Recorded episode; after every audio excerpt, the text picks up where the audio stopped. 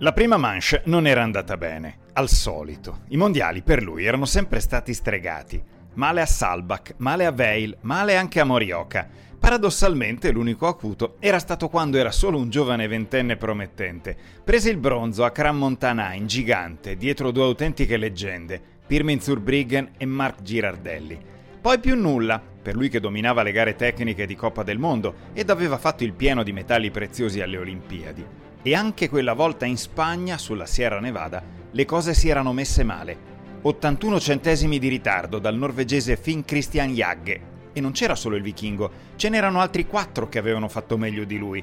Doveva rimontare, ma dal sesto posto sembrava già un successo, poter finire sul podio. Chissà quali pensieri attraversano la sua mente al cancelletto di partenza. Ne aveva fatta di strada quel ragazzone simpatico di Castel de Britti, a partire da quello strano slalom parallelo. Già è strano uno slalom parallelo, ancora di più se si svolge in centro a Milano, con la neve artificiale sulla montagnola di San Siro, quella costruita sui rifiuti, e la gente che arriva sulla pista prendendo il tram. E tu che vinci, a 18 anni, ma ti arrabbi, perché la Gazzetta il giorno dopo in prima pagina titola Un azzurro della B beffa i grandi del parallelo. Ma come? E il nome e il cognome ti sei chiesto? Niente, forse una remora per quel tomba che in effetti suonava sinistro. Giurasti che presto il nome e il cognome sarebbero stati costretti a stamparlo fino a consumare l'inchiostro delle rotative. Ed avevi ragione.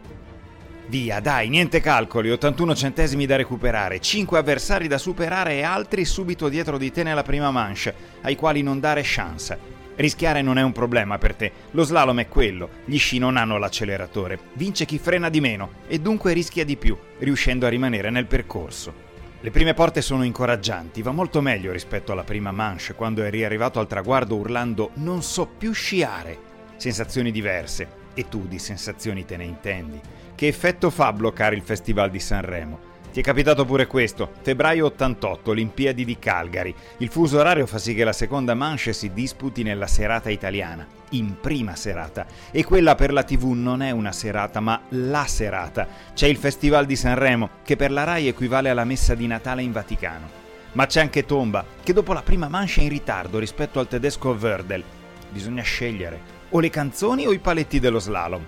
Vince Alberto, tutti zitti all'Ariston e davanti ai teleschermi, trattenendo il fiato per quel ragazzone muscoloso e un po' sbruffone. L'Audi telesbancato, eppure lo slalom olimpico. Medaglia d'oro, dopo quella già vinta in gigante. 6 centesimi di vantaggio. Nella storia si entra anche per un battito di ciglia.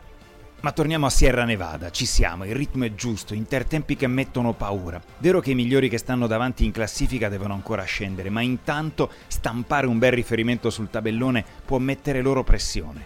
Sei di nuovo Alberto Tomba adesso, sai sciare anche sulle nevi particolari della Sierra Nevada. Un palo dopo l'altro, una curva via l'altra, perfetto ai cambi di pendenza, armonico e potente come solo tu sai essere. Ti avvicini al traguardo e te ne accorgi anche perché sale il boato del pubblico. Quante volte l'hai sentito, Alberto? Hai trasformato una disciplina vissuta nel silenzio delle montagne in uno stadio chiassoso e divertente.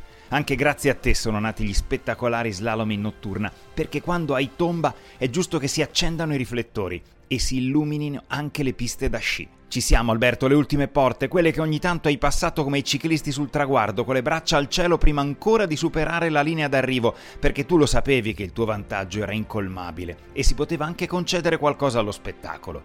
Il pubblico per te non era tappezzeria, ma parte integrante della gara e tu lo trasformavi in energia, propellente, stimolo, come se le attenzioni ti aiutassero, anziché distrarti. Quella volta a Sierra Nevada però non era così perché non eri sceso per ultimo, non potevi avere certezze, dovevi spingere e fare in modo che le cifre del tuo tempo fossero subito conosciute lassù al cancelletto di partenza, dove ancora aspettavano di prendere via gli avversari che ti stavano davanti. Perché i secondi, i decimi e i centesimi non sono tutti uguali. Un conto è battere una prestazione, un altro è battere una prestazione di Alberto Tomba. Tagli il traguardo, per il momento sei primo. Per il momento, ma basterà il tuo tempo regge, scendono uno via l'altro gli avversari, ma finiscono dietro e ogni tanto qualcuno finisce anche per terra. Effetto tomba, non puoi pensare di dipingere meglio di Van Gogh o dirigere meglio di Toscanini. Durissima pensare di stare davanti ad Alberto, l'unico che si avvicina è l'austriaco Mario Reiter, ma non è nemmeno questione di centesimi, sono tre decimi di distacco. Tocca ora al più pericoloso, a Finn Christian Jagge, l'ultimo rivale, in testa dopo la prima manche. Ma questa volta non finirà come ad Albertville. Questa volta il vichingo dovrà arrendersi. Troppe le motivazioni di Alberto. È primo. La maledizione è sconfitta. Dopo Olimpiadi e Coppa del Mondo assoluta, dopo le coppe di specialità di slalom e gigante, arriva anche il titolo di campione del mondo. In slalom, dopo quello di gigante.